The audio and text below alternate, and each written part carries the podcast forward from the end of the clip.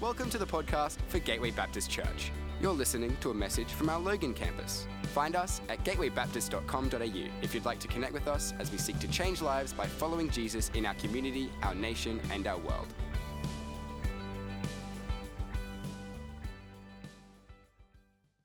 But the title of my message this morning that we're going to look at is simply called this: There's Purpose in Your Question. There's purpose in your question. Have you ever heard someone ask the question or, or someone say this: God, where are you? God, where did you go? I mean, if, if let's be honest. I mean, let's be honest in this place. I mean, this is church. We can be honest here, all right? You know, you know, we all know over this last couple of years and, and everything that we've been through, I reckon that every single one of us have either heard, said, or thought those words. And certainly tonight, there's going to be a whole bunch of Queenslanders all around our state. They're going to be going and asking the question, God, where were you when we needed you most and we lost you, New South Wales? And all the Blue supporters said, Amen. Come on, there's more, there's like four of us. This is, this is a revival, people. Hey, let me pray on that note. Dear Heavenly Father, we thank you that your favourite team is in New South Wales and Melbourne Storm. But no, God, most of all, we thank you. God, with all the fun and the laughter, God, we thank you that most of all that you are here. God, we've not come to just hear from a person. God, we've not come to hear from me. God, but we've already encountered you through worship. And God, our hearts are ready.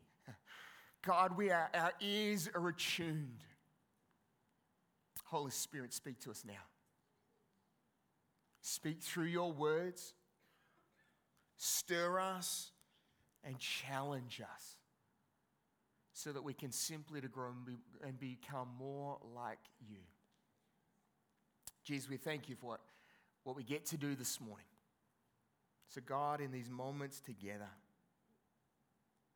God, let us simply hear from you. In Jesus' name, amen. There's a word that, that we probably don't use a lot in life. Certainly, I reckon, in the Western world, and probably certainly for many, many years, it's not a word that we tend to use. It's the word lament. Many of you are going, yep, cool, it's a great word, no idea what it means. Let me define what it means, because I also didn't know what it means, so that's we'll all learn together this morning. The dictionary defines lament as this: a passionate expression of grief or sorrow. See, we live in a we live in a society, and we live in a culture that is hardwired for happiness. We, I mean, we live in a society where we don't like talking about sad things. We don't like watching sad movies unless you're a lady and you like watching rom-coms or like, you know, those kind of movies. I mean, most of us were hardwired against sadness and grief and all of those emotions that go along with it. And the, the interesting thing is that it's also crept inside the church. You know, we can talk about being happy and clappy and, you know, full of faith. And we can say things like, the best is yet to come. And you know what I believe? I believe all of those things are true. I think that there should be something different about our lives as Christians, because we have a hope no matter what happens. You know, that, that, that we can be joyful, we can be full of faith, and the best is yet to come. See, there's nothing wrong with any of those things. But what happens when you go through hard times? See, as I've been, I've been mulling over this for probably four or five months. And it wasn't until now where I've actually had an opportunity to, to, to, for us to look at this together. But, but I feel like God's wanting to say to us this morning, He's wanting to encourage us that, that we aren't the only ones that have ever asked the question, God, where are you? We're not the only ones who have pleaded with Him and gone, God, where have you gone? So what we're going to do this morning is we're going to jump into a passage. It's found in Mark chapter five. So if you've got your Bibles or a, or a phone with, a, with the app on it this morning, once you jump in, we're going to jump into Mark chapter five. But before we read it together, I want to kind of give us a little bit of context, a little bit of a discussion around what's kind of going on at this moment. You know, if you've been around church life long enough, Mark chapter five, if you don't know what it is, you will remember the passage in just a few moments. It's the, the passage where more often than not, a preacher like myself will stand at the front and we will talk about the woman who's been had the issue of blood. For twelve years, she's non-stop, twenty-four seven had a menstrual cycle. And, and, and so because of this, she's lost everything. But Jesus comes in and heals her. You know that story? Well, well, actually, what we're going to do is we're going to look at the whole story, which actually isn't just about this lady, but it's bookended with another story, and it's about a young man called Jairus. And so we're going to, we're going to pick it up in verse twenty-one, and it says this. When Jesus had begun crossing, sorry, when Jesus had again crossed over by boat from one side of the lake, a large crowd gathered around him while he was by the lake. Then one of the synagogue leaders, Jairus, came, and when he saw Jesus, he fell at his feet. Let's just pause there for a moment. Quick question, quick survey. Did the religious leaders like Jesus? No. I mean, you know, the religious leaders, these same religious leaders, the ones that dragged Jesus before Pontius Pilate and and coerced uh, Pontius Pilate into declaring that, that Jesus would ultimately crucify. What I find so interesting is just a couple of verses or a couple of chapters pre to this moment, we find these same religious leaders declaring and telling and saying that Jesus and accusing Jesus that he was being possessed by demons. Now, I've been accused by lots of different things in my life. There was the moment when I was nineteen years old, and, and I, I was driving home one night, and I didn't realize that the car headlights behind me were my dad's car headlights. And I may or may not have been going a little excessively over the speed limit. Statute of limitations. Like, and, I, and, so, and so I may have got home, and I may have been accused by my father for breaking the speed limit. I mean, I might have also been accused by shedding an odd tear or two or three in our church. It's not funny to laugh. All right, all right. You know, see, we've all been accused of a lot of different things, but the one thing I've never been accused by is being possessed by demons. Thank goodness for that one. See, it's, it was so easy. So easy for the, for the religious leaders not to like Jesus, and they didn't like him. And they wanted nothing to do with him. And yet I find it so fascinating in this story that we're only two verses into that the who was at the falls at the feet of Jesus? Jairus. And what was Jairus' job? He was a religious leader. And here was this religious leader, this synagogue leader, falling at the feet of Jesus, not just anywhere, but in front of an enormous big crowd. And as Jesus falls, sorry, Jairus falls in front of Jesus' feet, Jairus is saying to Jesus and to the whole crowd, he's showing them who holds the power and who has authority. You see, Jairus has no doubt. He's no, had no doubt that, that there's something different about Jesus. See, he'd heard so many different stories, so many different things about this, this guy by the name of Jesus. No doubt that because Jairus' synagogue was in Capernaum, he'd seen also what, what Jesus had seen firsthand. In fact, in nine different stories in a few chapters leading up to this point, we see a whole lot of different stories of where Jesus is. In fact, there's two or three different moments where the Bible just simply says that Jesus healed a lot of people. Not just like one or two, not just four or five, but Jesus heals a lot of people. And then he casts demons out of a whole other lot of people. So there's all of these stories, and no doubt Jairus had seen and Jairus had heard, but Jairus had seen firsthand that Jesus, there was something different about him. So by this point, Jairus has seen and Jairus has heard that there's something different about Jesus. So let's recap. Okay, there's a really, really, really big crowd. And Jairus, the religious leader, comes and falls on his face at the feet of Jesus. This verse twenty-three picks it up and says this. And he pleaded earnestly with him. My little daughter is dying. Please come and put your hands on her so that she will be healed. She will live. Jairus here. Remember, Jairus is a synagogue leader. He's a religious leader. And, and and as a synagogue leader, as a religious leader, he was gone, he was able to go into the inner parts of the temple where, where normal people weren't able to access. He could go into those places. Jairus, being a synagogue leader, he was a man of high standing in the society. So no doubt he would have been somewhat wealthy, but he was also highly influential.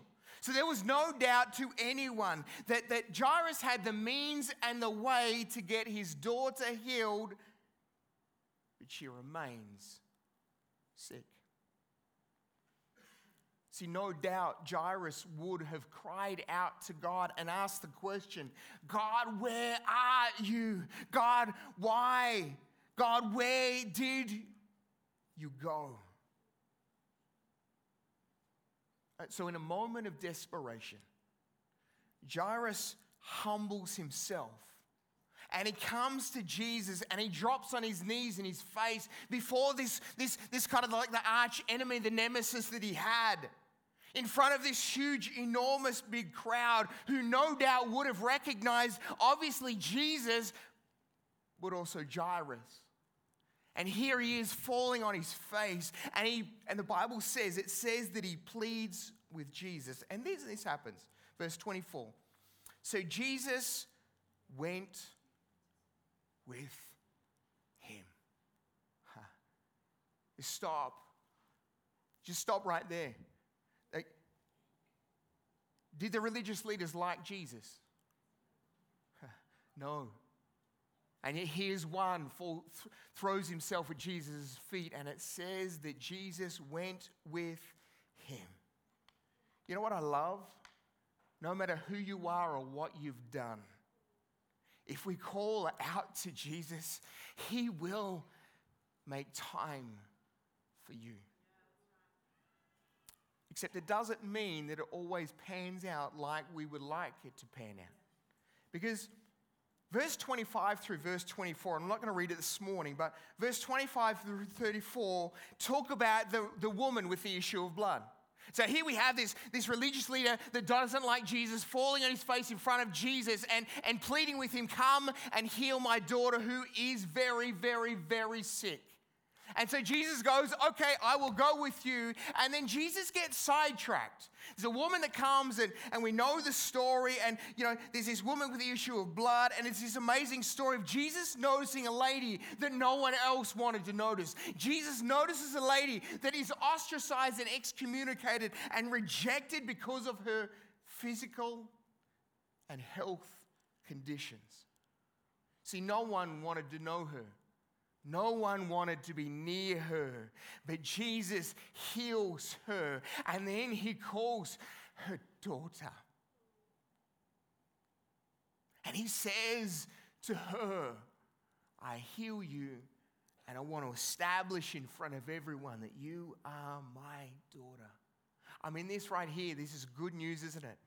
I mean, Jesus has just healed this lady who's, who's, been, who's been rejected by her community, who cannot hold her husband, hold her kids, isn't allowed to go to the temple, isn't allowed to do all of these things. I mean, it's good news. She's healed. She was broken. She's now whole. That's good news, isn't it, church?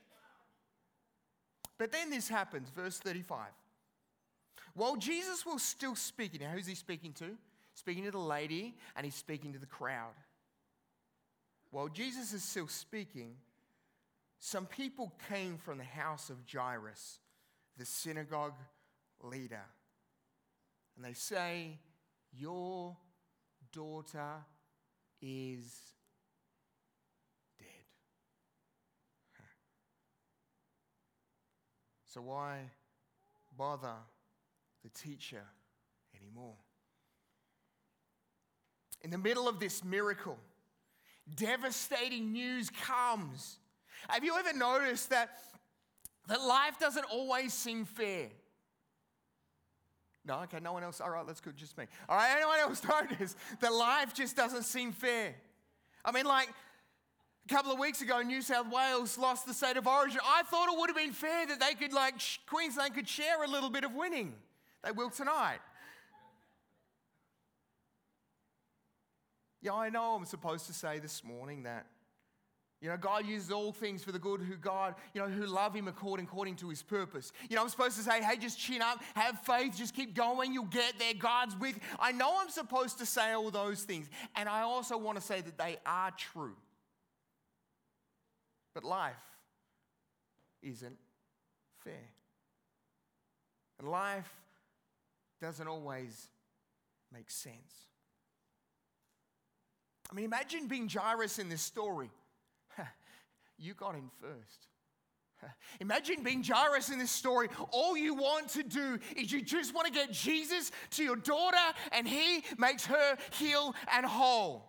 I mean, imagine being Jairus in this moment. I mean, you know, Jesus has just got sidetracked and he's done a miracle, and that is amazing for the woman. And and but I wonder if Jairus was a little bit annoyed and a little bit frustrated and a little bit angry.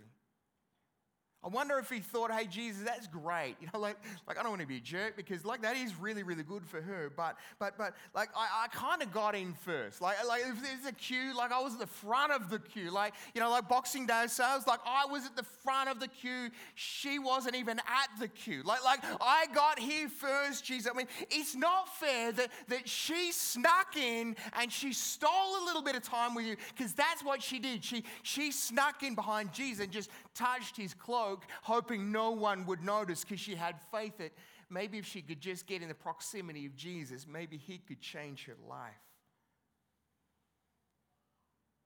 But now Jairus' daughter is dead. Jairus, the religious leader, now he humbles himself and he's fallen at the feet of Jesus, the kind of like the enemy. In front of this whole big crowd, he humbles himself. And, and I can imagine that moment when he throws himself on the floor, the whole crowd knows who Jesus is, knows who Jairus is, and they suck air together at what they're witnessing. He knew that Jesus could do what no one else could do. But on the way, Jesus gets distracted. He gets distracted with someone who's less worthy. He gets distracted by this dirty sinner, this lady, this outcast. She's not supposed to be there. She's not allowed to be there. In fact, by the law, by, by the, by the law, she was actually supposed to be taken outside the walls of the, of the, the city and stoned to death. That's with rocks, stoned to death, just for anyone who's wondering. But Jesus stops for this outcast, for this one that he's not supposed to, because he's supposed to be coming to see his daughter, not to see this lady. He's supposed to see his daughter. I mean, Jairus is, I'm sure Jairus is thinking, but Jesus, I'm the well-known, I'm the respected, kind of, I'm the guy that people want to be around with, and you're supposed to come to me first because that's me, and I got in first, and she didn't. I wonder in those moments whether Jairus in his heart called out, God, where are you? God, where? God, where did you go? God, when I needed you most, when, when, I, when I'd done everything that I could do, I'm going to humble myself in front of everyone for crying out loud, and, and now you said that you'd be there and you weren't. See, some of us wonder and think that just because Jesus is silent in our situation, that it seems too late. That maybe God is absent, that he's missed you because he's got distracted by the crowd. But verse thirty-six continues the story. Overhearing what was said. What was said? Your daughter is dead. It even rhymes. Uh, overhearing what was said, Jesus told him, don't be afraid, just believe. Come on, church, what would your response be to that? You know what you can do with that, Jesus? Jesus simply says to him, don't be afraid, just believe. He did not let anyone follow him except Peter, James, and John, the brother of James. And when they came to the home of the synagogue leader, Jesus saw a commotion with people crying and wailing aloud. You see, I said at the start, our society, we don't do grief and sadness and sorrow well. I mean, we, we're kind of hardwired to go, you know what, we don't like talking about it. You know, we don't even know what to say when people do talk about it. We just like to pretend like, let's just, if we sweep it under the carpet, then it will all go away and it will all be fine. See, we don't know how to sit in our lament. We don't know how to sit in our sadness. We don't know how to sit in our grief. And we can feel the pressure of trying to be positive. You know, we feel the pressure of trying to be up and, and, and kind of let's just brush it off and let's just keep going. And I wonder if why that's one of the reasons why we're so weary after the last couple of years. We've tried to just pick ourselves up again and keep going and not, not acknowledge where we are and where we've been. And let's just keep going because we just got to keep going. And like if we just, we just got to keep putting on the persona and the image of like we got it all together and we're happy and it's awesome and it's fantastic and it's great. And but deep down inside, we don't know what always to do. This morning, I've just got six really quick thoughts for us. First thought is this. We all walk through seasons of suffering. Second thought, asking God why is vital to making sense of suffering. Because it's an important part of processing our emotions. Thirdly, Jesus is present with us in our suffering. Fourthly, God is not the source of our suffering. See, I once heard someone say, not all things are God sent, but all things are God used if we allow him. Fifth, suffering grows our strength. And lastly, God is the source of our hope. Let me rewind to verse thirty-six that we looked at just a few minutes ago. So news is sent that Jairus' daughter is dead. And Jesus' response to that is simply, don't be afraid, just believe. Wonder what went through Jairus' mind at that moment. Believe in what? Jesus, my daughter is dead. And you said you were going to be there and you weren't. Jesus, you did, you, you, I, I, I did all of this stuff and you were supposed to do something and you didn't. She's now dead and you have the audacity to look at me and go, it's okay, people. Just believe, just have faith and it'll be all right. But Jesus, all I'm doing right now is I'm looking at all my family who are wailing and grieving. I'm looking at my dead daughter. Notice that Jesus doesn't fill in the whole story when he tells Jairus, hey, hey, don't be afraid, just have faith. No, notice how he doesn't tell Jairus how it's all going to pan out. Notice how he doesn't just go, hey, okay, this is all right. So, champ, just come and sit down. All right, let me just talk to you for a second. Uh, just, you know, d- don't worry about it. Just have faith because this is what's going to happen. I'm going to go to your house and then we're going to see the dead body. And we're going to, everyone's going to be wailing, carrying on. We keep him out of the room. And then we're going to gather a few people in the room and then we're going to pray. And then, like, she's not going to be dead anymore. It's going to be great. And you're going to be we're celebrating, high fiving everywhere. We're going to party pop. It's going to be good times for everybody. See, the seasons we've gone through over these last couple of years have been hard. And I wonder if they've also been hard because we've not known why. And we've asked the question, God, God, where are you? God, God, why, where have you gone? See, if it's easy. If you're looking for easy, then this isn't the journey for you. But there's because there's something, there's something about Jairus here that he never gives up. In in these in over these moments over these last couple of years, We've, we've all been tempted to give up. We've all been tempted to, to sit in our lament and let it overtake us. You know, and there has been. There's been people that have walked away, given up, and walked away from Jesus, and they've let the voices of uncertainty, the voices of isolation, the voices of anxiety and fear and grief and everything drown out the voice of Jesus, who said and says, don't be afraid, just believe. See, Jesus doesn't explain his statement, because sometimes Jesus wants to see what we're made of. See, until we realize our need for Jesus and the supremacy of Jesus, we will always look for an easy road out. And we will eventually, if we just continue to look for an easy road out, easy road out, eventually we will just give up. I mean, imagine that moment. I mean, imagine that moment if that was you. And, and everyone's caught up in the celebration of, of the woman with the issue of blood being healed. And yet in the middle of that, word comes that your daughter is dead. See, Jairus could have walked off on Jesus. He could have just tapped out and gone, you know what, Jesus, that's great and whatever, but, but I, it's just, that's it. He could have been shattered. He was shattered at the news of his daughter's death, devastated at the loss.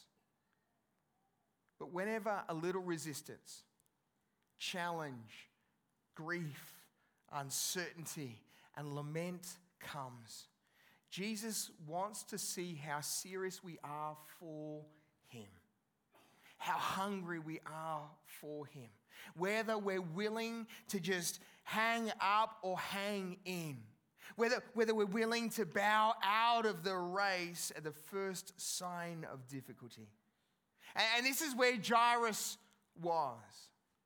Jairus is encountering resistance. His, his daughter dies. His heart's broken. This, he's angry and confused, and he's hurting and he's grieving. And Jesus seemingly doesn't say anything.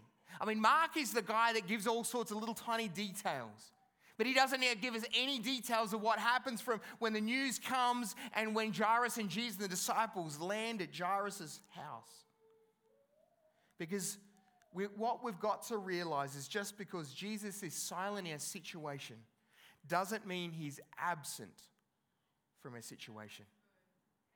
That although the journey that we go on has ups and downs, and it, and it might be hard and it will be hard at times, Jesus knew, uh, sorry, Jairus knew that Jesus was the only one that could do what he needed. Some of us need to realize and be reminded again that Jesus is here right now. That Jesus was with you over these last couple of years of challenge and in the midst of the hard seasons that we find ourselves in. You know, last Sunday morning, we had the privilege of hearing a few different people's stories of, of what God's done in, through, in and through their lives since coming along to be part of this community. And we, I interviewed and we heard uh, from one of the young families in our church, Natalie and Paul Morrison. And, and Nat courageously stood up here or sat up here and shared about their journey of going through nineteen miscarriages. Like, I can't even begin to understand what any of that has been like and what that is like for them. And, and she courageously sat up here and she shared about their journey and the moments throughout the journey where they said, you know what, God, where are you in the midst of this? God, God, where did you go when we so needed you most? But Nat talked about the fact that through all the pain and the loss and the grieving, they found that there is a God who was there with them.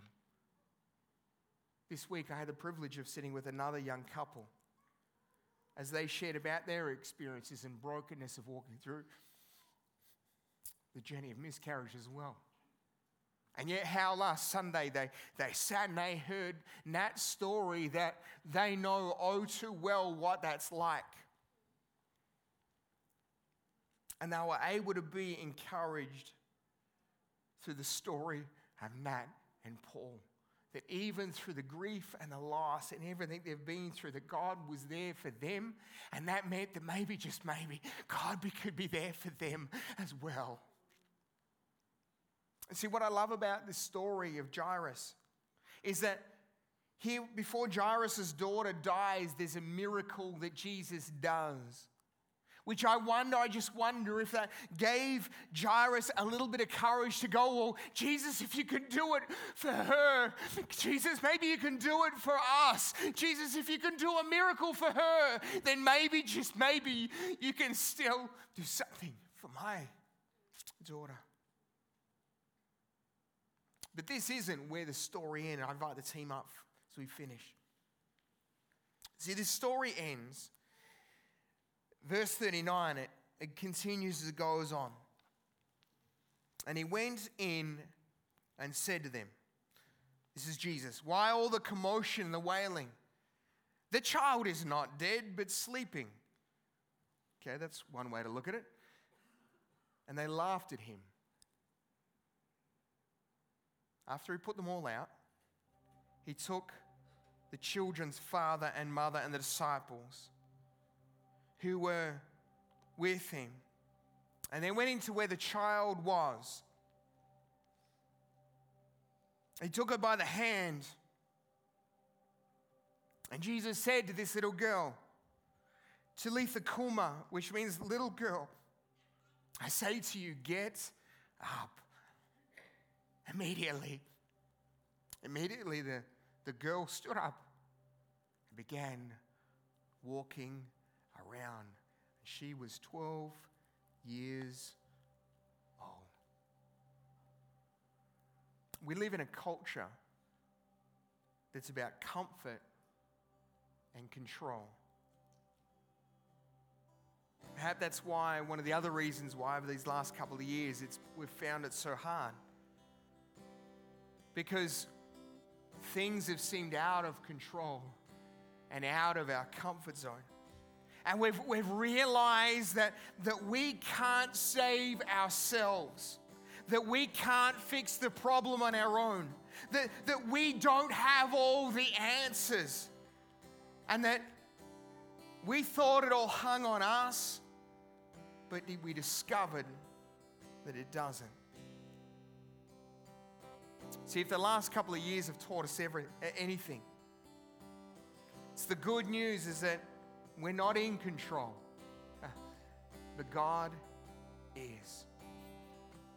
That we've got to remember in the storms of life, in the sitting in our lament, in the sitting in our grief, in going through the journeys and the places and the, the spaces that we'll all go through, that God is present in our pain because God is in control. See, this is what Jairus experienced. And this is what we too can experience. So I want to finish with Psalm forty-six, verse one. Psalm forty-six, verse one simply says this: God is our refuge and strength, an ever-present help in times of trouble. God is our refuge and strength, an ever-present help in trouble. That God is our refuge and our strength, our ever-present help in trouble. That God is our refuge and our strength, church, our ever-present help in trouble. That God is our refuge and our strength, our ever-present help in trouble. That God is our ever, our present. God is our refuge and our strength, ever-present help in trouble. God is your refuge, strength, and ever-present help in your trouble.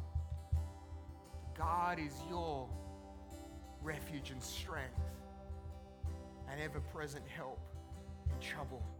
That God is my refuge and strength, and ever-present help in my trouble.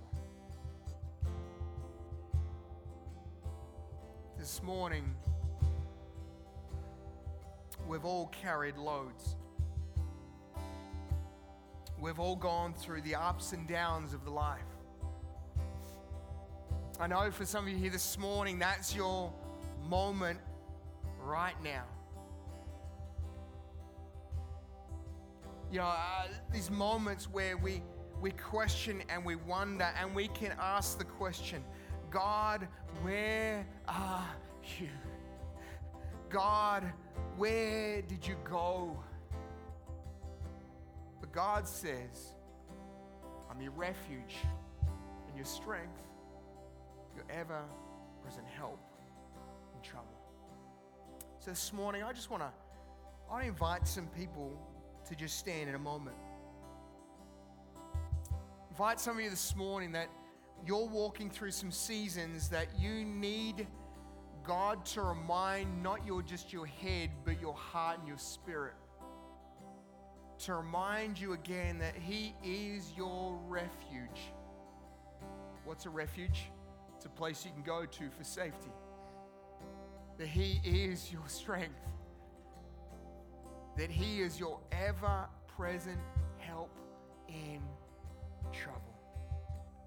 So this morning, I just invite you this morning, if you're in a place where you go, God, I, I need, I need a moment, because God, I've been asking, where are you? God, this morning you said, I'm here, and I've always been here with you, and I'm not going anywhere. You just need to reorientate your view back onto me and off your situation. So this morning, if you just need someone to lay a hand as we pray on you this morning, as you walk through this season, can I just invite you to stand? Will you stand with me this morning? Awesome. God, this is the season I'm in. Awesome. This is the place that I'm in. God, I feel like no one sees and no one knows. God, I thank you that you do. Come on, who else is here this morning and you're saying, God, I'm going through a tough place and I need you. Awesome. Hey, church, why don't we? See, the reality is, is God is most importantly with you guys. But God's also put you in the middle of a community. So can we just, why don't we just, if someone's standing near you this morning, why don't we stand up and just lay a hand? If they're not, why don't we just reach out to someone near us and say, hey, we want to say that we're physically with you as God is with you this morning. And up the back as well. Why don't we pray this morning? God, we thank you that you see and you hear. God, we thank you that you are our ever-present help in time of need. God, we thank you that even in loss, you were with Jairus. Even in the uncertainty, Jesus, you were there with him. And Jesus, in our loss, in our uncertainty, in our times of lament, God, you are still here with us. Holy Spirit, right now, I just want to pray, Lord, that you might fill afresh with your promise, with hope. God, that they might know from the depths of their soul that maybe their situation might change, but you are with them in the middle of everything they're going through. Jesus, I thank you that you are there. You will be there, and you will always be there. God, we thank you that that is our hope, because you are our refuge and our strength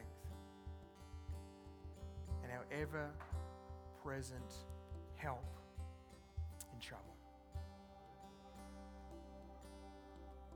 In Jesus' name. Amen. Amen. Amen. Hey, church, before we finish, we're going to stand and sing this song, Good, Good Father, a song that we sang earlier.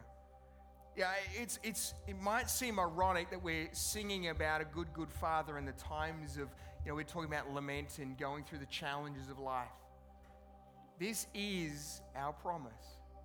You know, I love the I love the words of this psalm, because it doesn't say he he does good things, but it's who he is. You know, I love Melissa's leading earlier where she said, hey, call to mind some things that you can be grateful for. Huh.